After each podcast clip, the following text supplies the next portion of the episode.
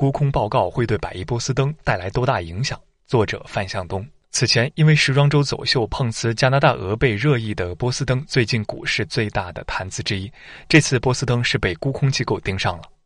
虽然在被沽空首日，波司登闪崩停牌，但经过一周几次澄清之后，其股价在逐渐回升。但在各大论坛的讨论中，出现了一些认为波司登是民族品牌没有问题，应该力挺的言论，着实让人迷惑。民族品牌就是必须好，不能被沽空吗？二零一九年六月二十四日，博尼达斯发布报告称，波司登存在许多公开市场欺诈的情况，包括夸大收入和利润、未公开的关联方交易等。受此影响，波司登股价闪崩，大跌百分之二十四点七八，市值蒸发了六十点九亿港元。当日开盘一小时左右，波司登便停牌。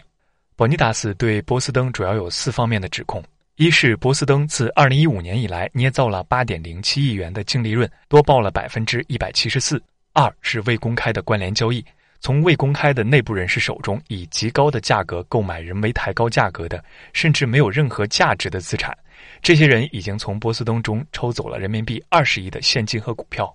三、以低廉的价格处置人民币五千六百万元的实物资产。四是向持有波司登百分之六十五以上股份的波司登内部人士支付巨额历史股息。这其中，波司登最难以回避和澄清的便是三次资产转移。周先生分别斥资一千六百五十万、一千七百五十万和五点三亿收购了三家服装品牌。然后在一到三年内将其卖给波司登，三家公司分别以六点六四亿、七点一五亿和六点六亿高价卖给了波司登上市公司，三次操作净赚超过十五亿元。Bonitas 报告称，由于高德康从上市公司掏出资产，使得波司登上市公司背负着超过实际资产的应付款和借款，并且为了粉饰业绩，依靠旗下二十多家子公司之间复杂的公司间交易，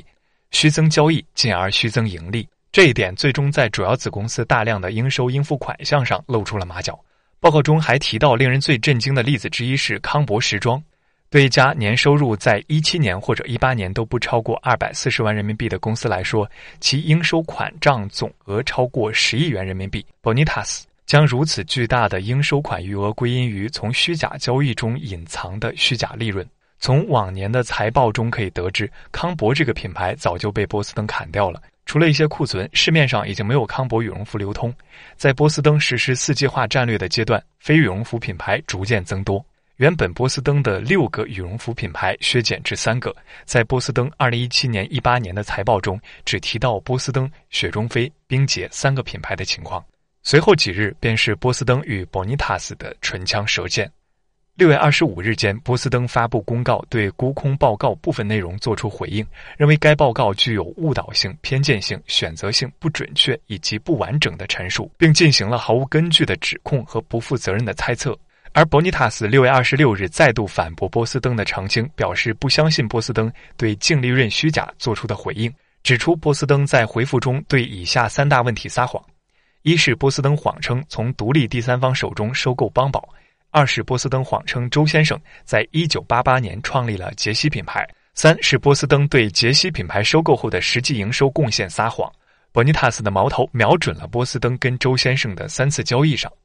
六月二十七，波司登再次发出澄清公告，否认沽空报告内做出的指控，并认为沽空报告内的指控为单方面及具有误导性。沽空报告内关于波司登及其财务业绩之结论不正确。不过，波司登还是没有全面回应博尼塔斯的沽空报告的质疑，尤其是最关键的问题：为什么波司登三次收购都是周先生经手？这三个品牌为何值这么多钱？博尼塔斯沽空有其偏见，比如说波司登股价零元显然不合理，但波司登不将关联交易和资产转移解释清楚，博尼塔斯的沽空就有立足点。波司登经过两三次的澄清，再加上二零一八年、一九年财年年报的提振，其股价开始逐渐回升。先抛开对财报数据本身的质疑，我们看一下波司登一年的变化。在二零一八年、一九年财年，波司登营收首次破百亿，创历史新高，实现净利润九点八一亿元，同比增长百分之五十九点四四。更亮眼的是毛利的上升，较去年同期提升六点七个百分点至百分之五十三点一。主要是因为品牌营销的成功带动羽绒服产品售价提高，其中品牌羽绒服线上销售的收入约为十七点七亿元，同比上升百分之五十五点六，占到品牌羽绒服业务销售中的百分之二十三点一。本财年，波司登的业务划分又有了改动，按品牌羽绒服业务、贴牌加工管理业务、女装业务、多元化服装业务四大块划分。在聚焦主业之后，波司登的品牌羽绒服业务占比上升至百分之七十三点七，而女装以及男装、校服等多元化服装业务的比重大幅减少。门店方面，截至二零一九年三月三十一日，波司登零售网点总量为五千一百五十六个，主要是非羽绒服门店的数量略有减少。聚焦羽绒服主业之后，波司登羽绒服门店的占比再次提升。笔者在文章《碰瓷加拿大鹅波司登为何仍难流行》中已有总结。产品供应链都是波司登再创新高的重要因素。最直接的原因是消费者能感知到波司登的品牌建设。去年，波司登在央视、各大地方卫视以及分众传媒、互联网等投放了大量广告，配合波司登纽约时装周走秀、墙外开花、墙内香以及碰瓷明星同款加拿大鹅，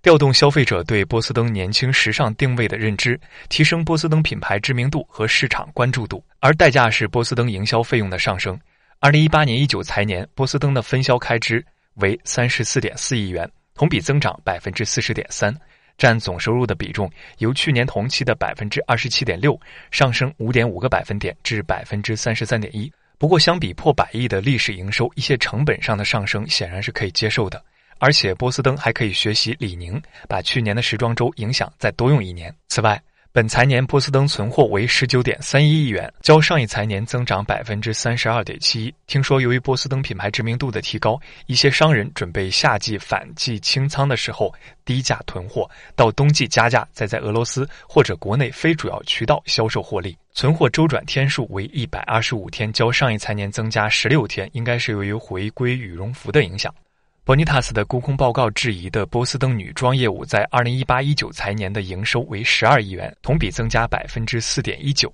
其中线上约为零点七亿元。服装公司横向延伸扩大规模是很平常的操作，但是波司登扶不起的男装线表明，主打功能产品为波司登品牌，或许缺少外延的能力。几个女装品牌做了两三年，增长依然如此缓慢，大概率也要成为波司登的鸡肋。这次 Bonitas 在选波司登发布年报的时间点发布沽空报告，明显是有备而来。因为市场对波司登的财报已经有了比较好的预期。在今年的二月，波司登就已经发布公报称，本财年羽绒服业务的零售额超过了百亿人民币，较去年同期有百分之三十五的升幅。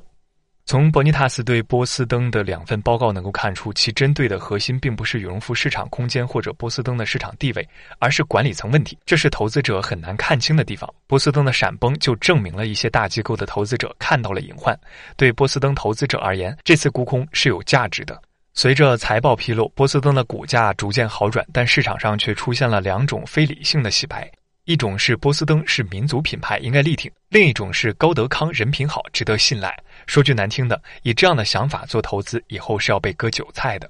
利益输送无关民族，况且这个民族品牌有夸大宣传的历史，管理层的好坏也无关人品。波司登高层多由高德康、梅东夫妻二人的亲戚担任，外聘职业经理人基本待不长久。高德康的人品再好，也无法改变这是一个家族式管理企业的事实。甚至券商力挺，也同样存在利益的趋势。上市公司利益输送，受伤的是广大小股东。在主流唱多的背景下，这份沽空报告反而更有存在的意义。换个角度，如果投资者真的是看重民族品牌或者人品，那为何不想一想，存在利益输送可能的波司登是不是也有品质问题？是否还值得信任？想从股市赚到钱，大多是要做长线预判。羽绒服行业足够稳定，但沽空报告却指出一些波司登发展上难以看透的不确定性，这或多或少都会影响投资者的决策。